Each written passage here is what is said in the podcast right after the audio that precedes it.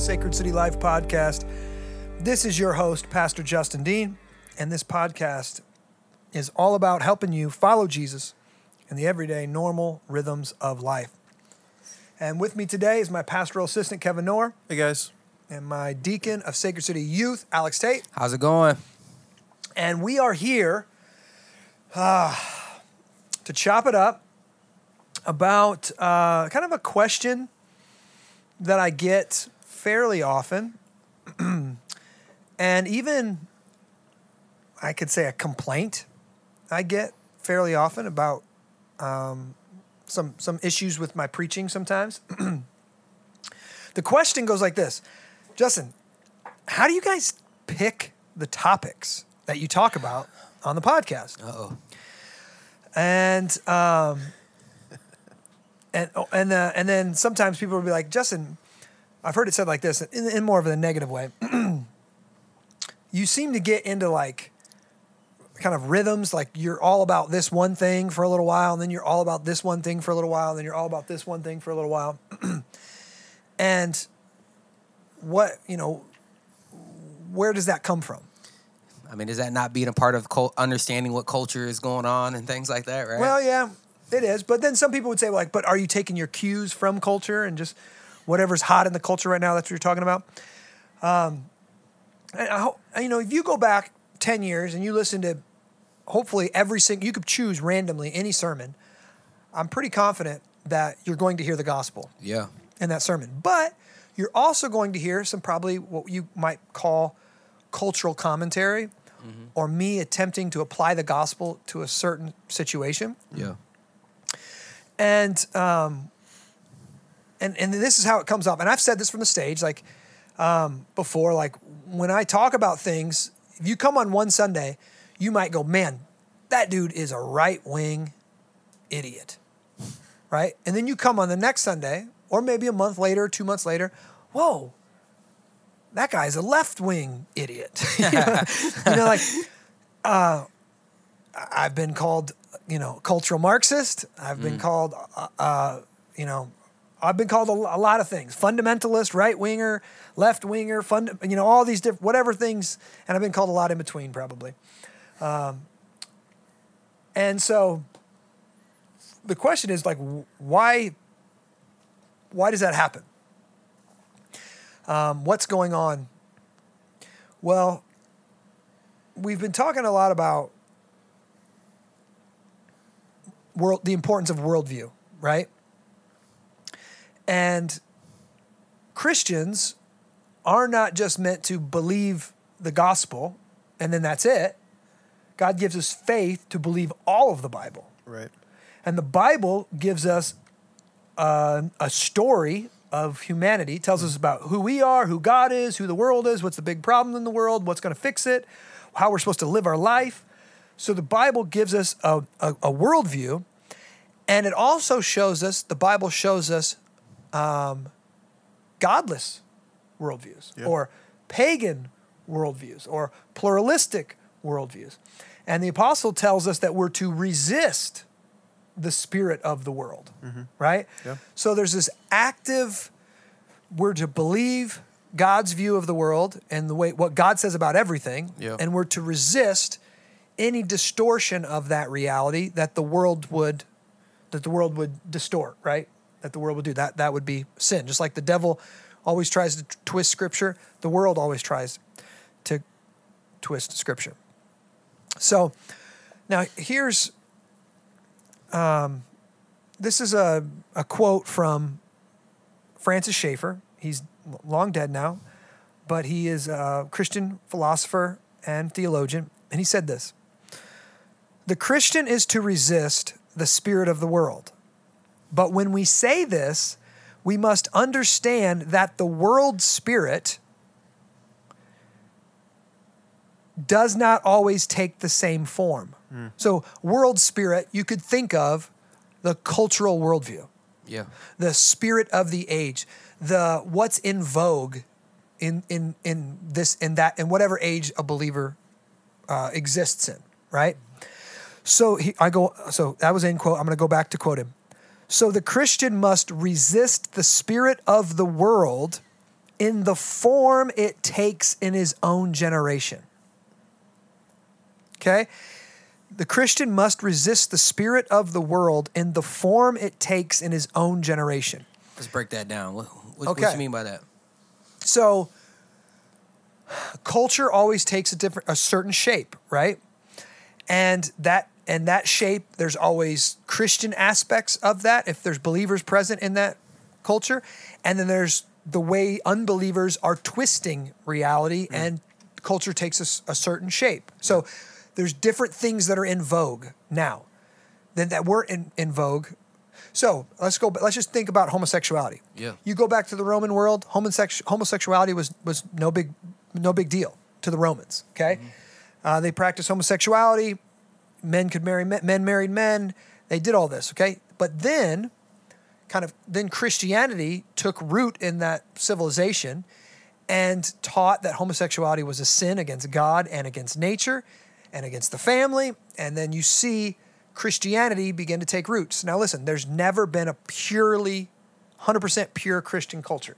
Right. But, but Christianity has taken root in certain cultures and made that culture more Christian than it was before. Yeah. Okay. Well, so then for, let's just say 2,000 years, 1,800 years, 1,800 years, homosexuality is out of vogue.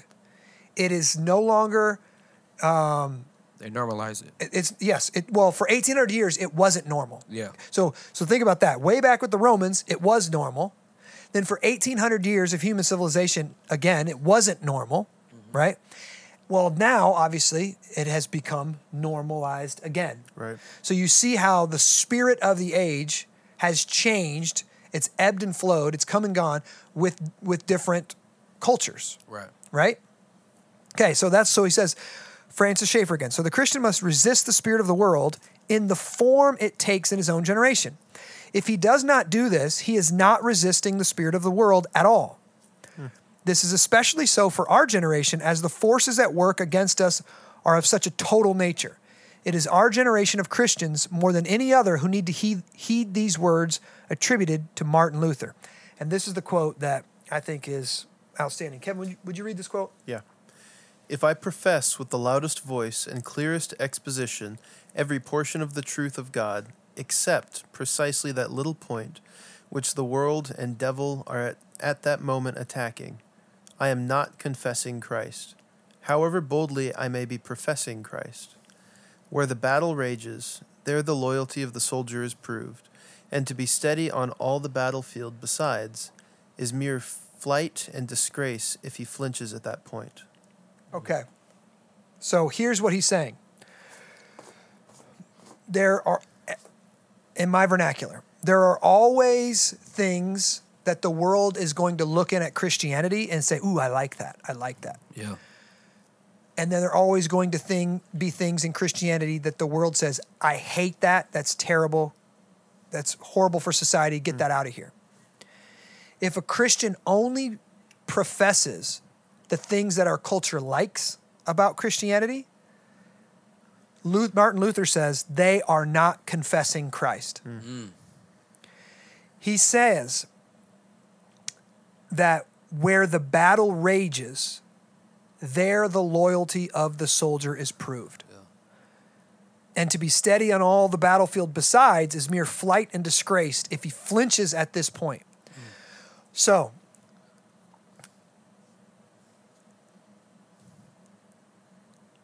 where the culture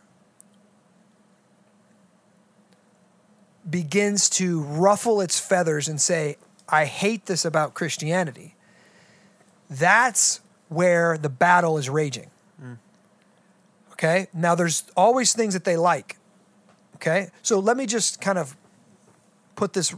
So, in, in America, culture changes really fast, especially lately. Yeah. It really changes drastically these days with whoever's in office, right? So, when this is an example, when Trump was in office and the George Floyd things happened, and Trump was notoriously bad at having any type of kind of empathy or sympathy or speaking coherently and compassionately towards uh, anything going on uh, with with uh, racial issues and ongoing racial division in our society, the Charlottesville stuff. Um, he just fumbled and, and made huge blunders, and um, and and from a person just objectively looking in, it looked like he was doing it on purpose. It was like so bad. It's like this guy might be a racist. Now, I have even said that. Now, listen, I I don't know Trump, but I don't believe he's purposefully a race racist. But I think he was doing a lot of things to propagate that. Now, I could be totally wrong. I know people, people, but I'm just trying to give. Every, I'm going to try to give both sides the benefit of the doubt here. Okay. But when that was going on, I was passionately uh, proclaiming the gospel towards that hot button issue at that moment. Right now, listen, that was not smart in a business sense for me to do, right? Because that's going against. Um, it was just not a good time. Not a good time to be doing it, right? And but I, I was I was I was doing it right um, because I believe that I believe in uh, the Imago Dei in every person. I believe that racism is still a sin that needs to be rooted out. It's in the heart of every single person, um, and I, I, believe that um, the threat of author- authoritarianism or, or, totalitarianism or um, race war or all those different things, I think that's a genuine threat that needs to be pushed back against and shown how the gospel of Jesus Christ is not conducive in any, in any way towards that type of movement, white nationalism, whatever. Yeah. Okay? but then everything kind of, well, let's just, I'm just going to, it shifted in different ways, but let's just say when, when Biden comes in, Biden is on the complete opposite side of that. Biden is hiring people just because they are people of color or just because they're Muslim or just because they're homosexual or just because they're transgender. He he's virtue signaling mm-hmm. and using the the critical theory and intersectionality to fill out his cabinet, right? And and so the cultural waters shifted. Now you even see this with uh, you can call it woke capitalism that every person on television these days is trying to put, you know, it's either uh, whatever is cool, right? So it's there's there's got to be people of color on every single thing. There's got to be gay people on every single thing. There's got to be lesbians. There's got to be transgender. There's got to be all this stuff and thing. It's like if you're woke, you've got to do those things. Okay. So as the cultural waters kind of shift a little bit, as the battle moves, now I I, I come out against what I see as the the, the new threat, right? The, or the greatest threat right now. Is racism still a problem? Absolutely. Mm. Absolutely. Is it the greatest threat that's ever faced us right now? Absolutely not. I don't think so. I think um, I think we still have work to do, but I do not believe we've talked about the critical race theory around here. We've talked. We've had mm-hmm. podcasts on that. Yeah. There's so, is there some truth in that? Sure. Yes. Ab- absolutely. There's some tr- there's some truth in that, but if you swallow that ideology hook line and sinker like the biden administration has now you've got all kind of problems mm-hmm. now you've got all kind of problems and so that's why we've some of the topics that i've been addressing i feel like this is the hot button issue now. With it which is kind of again it's still kind of totalitarianism and authoritarianism but it's in a different form than it was uh, under under trump it's more of a soft form through through woke capitalism and through even some of the the stuff that the president is kind of pushing through through executive order and not through legislation yeah.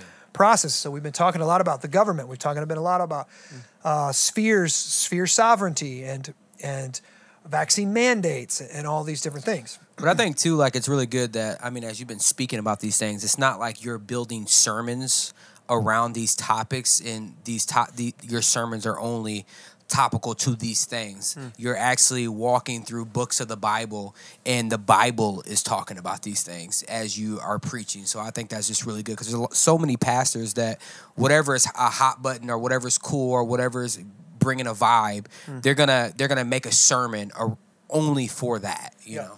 Yep. That's a really good point. So, so, so here's what happens when, and this is some of this is obviously it's going to be subjective, right? I'm the head pastor here. I'm the lead pastor here. Um, the elders believe that I have a, a a gift of discernment, and so some things there's like things I'm discerning, and it's not necessary. It might not even be necessarily in the like the national culture. It might be in our church culture. You know, um, if I hear people getting too bandwagon ba- bandwagon folks under certain politicians, I might feel the need to come out and say and, and to say, oh, hold on, we need to we need I, Yeah. we need to think like we're not beholden to any political party, Yeah. right? And or any politician under G, because Jesus Jesus is our king. Yeah. yeah. And so um, I had a lot of problems with Trump because he did not look like Jesus at all, right? No matter what he said. Um, but I have a whole lot of problems with Biden too. So, you know, I thought Trump was kind of a raging lunatic, and I think, you know, Biden is a slimy politician that uh, has got one foot in the grave and, and, and he's embraced a lot of godless ideology. So now that that's my personal personal preference there, right? But here's the so here's the deal. It's some of this is subjective. It's like and here's it's like something I'm seeing or something I'm hearing or something people are saying to me and then it causes me to go ooh. And this is what I call um, emergency reading. So when I'm reading, I'm always reading the Bible. I'm reading the Bible nonstop. I'm always reading pretty much Lord of the Rings. You guys know that too. Uh, and then I'm, I'm always reading like some kind of devotional ish book, like a the, work of theology, a deep theology that it's always, it's never, it's a dead theologian that it's always solid and helps me stay grounded and, and not be caught up in the culture of the age or the spirit of the age. But then a lot of my reading outside of that is what I call emergency reading. Yeah. Yeah. It's where, you know, so, you know, p- p- p- critical race theory, right? I don't think I had heard of critical race theory uh, before two years ago, you know? And so, what did I do? I bought a bunch of books on critical race theory and I read as much as I could, even of, of the primary authors, right? Before it was critical, before I was reading on critical race theory, I was actually taking the advice of my African American brothers and sisters in Christ and, and pastors in our Acts-Way network, and I wrote read a bunch of books just on the history of slavery, on the history of um, race relations in the United States, on Jim Crow, on all of just all of the repercussions of of slavery in the United States, all the way up to the to the present. So I could understand. Um, I didn't just go off my gut reaction. I could actually understand from a historical perspective what they're talking about when they're saying race is still a huge problem, Yeah. right? So I had to do a bunch of reading on that. Uh, when I started hearing, when I when Bernie Sanders starts talking about democratic socialism, I'm like, well, that's a word that hasn't been in vogue in a long time. We have, we're pulling socialism back. Socialism had a bad rap, rap. So let, what's he talking about? Democratic socialism. So then I start reading all about this. You know, what are they talking about? Democratic socialism. Uh, and I spent um, the better part of the last two years reading a lot about different philosophies of government. Uh, you know, from democratic to liberalism to republic, you know, to um, man, I uh, libertarian. Um, what's the what's the one where they anarchism? Uh, all these, you know, So you do a lot of reading. I do a lot. I do a lot of reading. I do a lot of reading, uh, and conversations too. People, you have you read this book? Have you read that book? I need to read it. And so as I feel like, okay, here's the battle in the culture right now, or here's the battle in our church, or here's the battle in the home.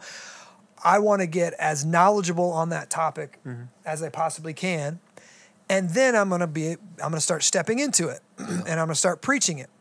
Now, for some people who like let's just say when I when I'm preaching on race, they're like, yes, yes, finally, finally, finally, finally.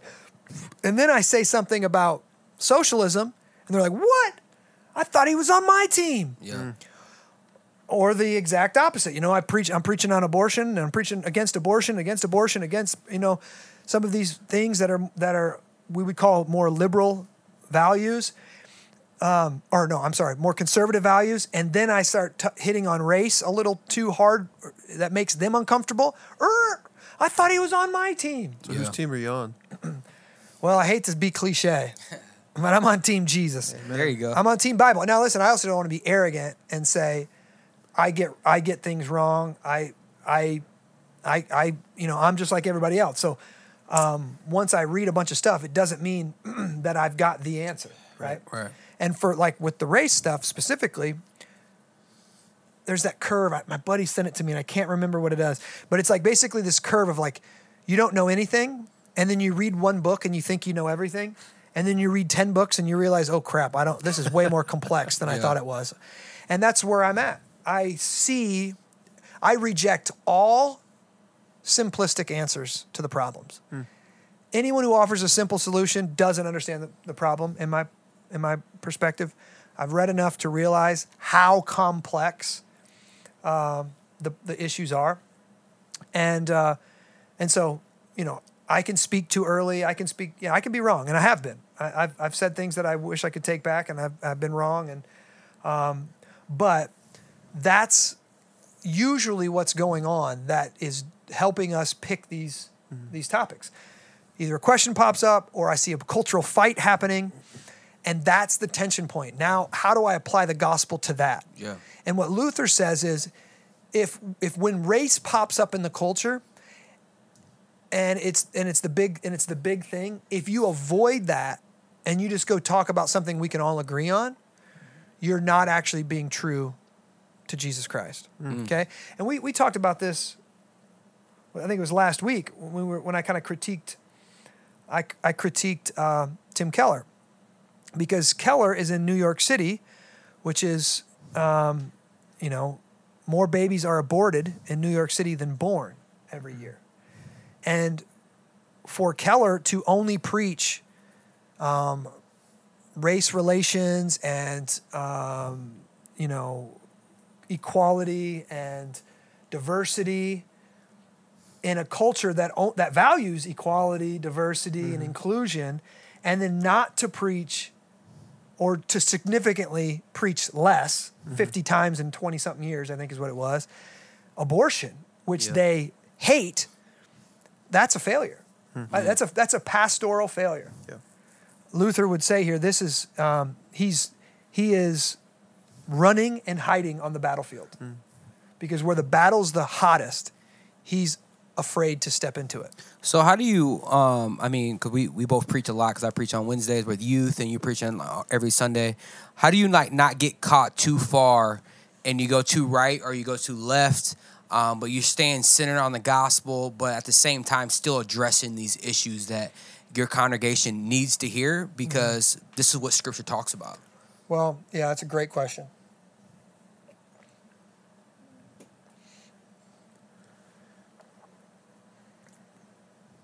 And the first thing I'm going to say is okay, I'm going to speak theoretically here first, okay? Theoretically, you should know both sides of the argument Yeah. and you should give each side kind of the benefit of the doubt. All right. so you shouldn't make straw man arguments. So so the, the side that you disagree with, you build up like the weakest, most indefensible um, construction of their argument, and then you knock it down and show how stupid it is. That's not being um, very charitable to the other side of the argument but it makes you look real smart and it makes you look uh, makes you look good and makes your position look better. Now, I've pr- I've probably done that um, before, so and and sometimes it's not necessarily taking a middle position. Sometimes it's just kind of this week I'm taking a shot at the left and this next week I'm taking a shot at the right. You know, it's not fine. It's not necessarily. It's just providing a check a check for a person with because it's always like you can go you can easily go too far right you can easily go too far left you can go to, you know whatever you can anything to an extreme is going to become is going to become sin right so i would say pray know both sides of the argument try to do it as charitable as possible um, and I have not done that in the past. I've definitely failed doing that in the past. Um, but then here's here's the big one that everyone needs that we all need to hear. Um, most preachers wimp out. And I say wimp out because I think it, it takes courage to do it because you never you're never going to be like unless it's like a really laid out clear issue, right? If it's a nuanced position or if there's like, you know, if it's a gray area even even-ish, but but you feel passionate about it, you're never going to be 100% certain every word you say is going to be accurate. Yeah. Right? And so it's a whole lot easier just to go, oh, I'm not going to say anything about that. Hmm. Even though that you feel like the spirit's telling you to it's a problem and you need to address it and you speak out, you're just going to take it back. No, no, no. I'm not 100%. I'm not 100% or I, I don't I'm too worried that you know, I might offend somebody or somebody might not like it, so you just don't say anything. Right? And uh and and there's a lot of people that that's what they do with the the topic of abortion because they know that there's people in the church that have had abortions Yeah. and it's it's a hurtful topic it's a grieving topic it can be handled really poorly and so like you know what? I'm not going to condemn it because there's so many people here that have had abortions and i just don't want them to feel bad. I don't want to hurt them. I don't want to be i don't want to be a you know victim shamer or Yeah. or abusive spiritually abusive. And so they're just afraid and so they don't speak out Yeah. right? And then the, so there's kids there and there's different people there who don't ever hear the truth because we're afraid of possibly offending or possibly hurting someone right?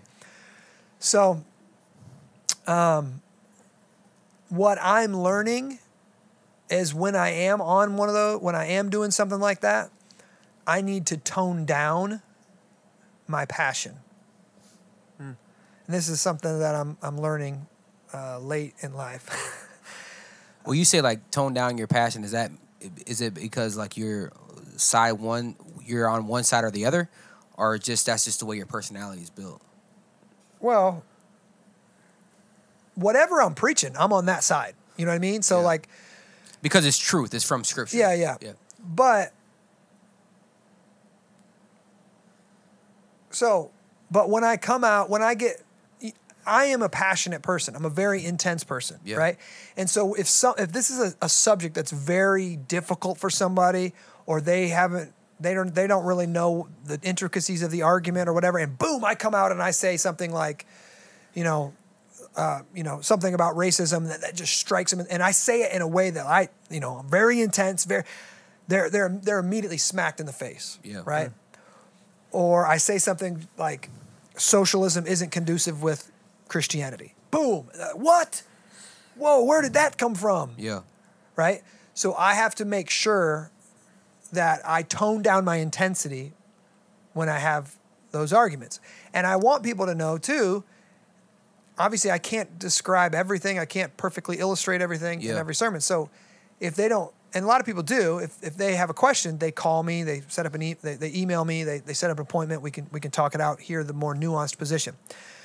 So, that's something that I think um, that I'm learning to to tone down the passion when I'm in a real kind of controversial hot button. And that just, you know, we're in the society right now that stirs everything up and makes everything like really hot right now. Yeah. And for me to kind of get hot with them, I, I think I don't think that's helpful. And it's something that really that I did learn. I learned I learned in the past couple of years during COVID and during George Floyd and during all this stuff that I've learned like, you know what? I could speak to this in a better way, in a more helpful way. Yeah. And um, it's something that I'm hoping to do better in the future. But there's here, and this is the the last point on your on your question, Alex. There's got to be grace. Yeah. Hmm. I've got to give myself grace because I am my worst critic. I want to say everything perfect all the time. I want to know everything about everything at all times. Yeah. And so, because I don't want to hurt anybody and I want people to believe the truth and I want people to experience freedom and I want people to know the truth that sets them free and to take every thought captive and not be taken captive by vain philosophies of the world that the scripture tells us. And so I try to say things to the best of my ability, but I inevitably fail and make mistakes. And so I've got to be able to give grace to myself. And I need I need church members that give grace to me as well. Yeah. You know, and I know we have a lot of church members who's given me a ton of grace over the years. And I know that I'm a better preacher now. I'm the best preacher I've ever been right now. I'm Yeah. more accurate and more precise in my speech. And um, I'm the best preacher I've ever been right now. And that's in part to people giving me a lot of grace.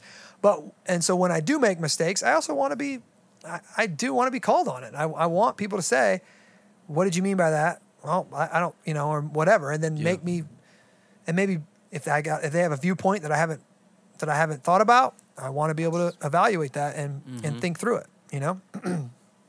That's good. Yeah. So, so that's that's kind of. Um, I'm going to read that. I want to read this Martin Luther quote one more time as we close. Luther says this: "If I profess with the loudest voice and clearest exposition every portion of the truth of God, except precisely that little point which the world and the devil are at that moment attacking, I am not confessing Christ." Hmm. however boldly I may be professing Christ. Where the battle rages, there the loyalty of the soldier is proved. And to be steady on all the battlefield, besides, is mere flight and disgrace if he flinches at that point. So there's always going to be, be things that our culture agrees with about Christianity, and you can preach those to your blue in the face, and yes, you should.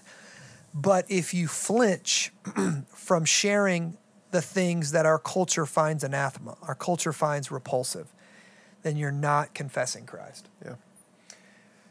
And so that's one of the things that I, one of the reasons why, uh, what helps us choose topics. But if you've got any questions, please email me, Justin Dean at sacredcitychurch.com. We thank you for listening to us. We thank you for sharing.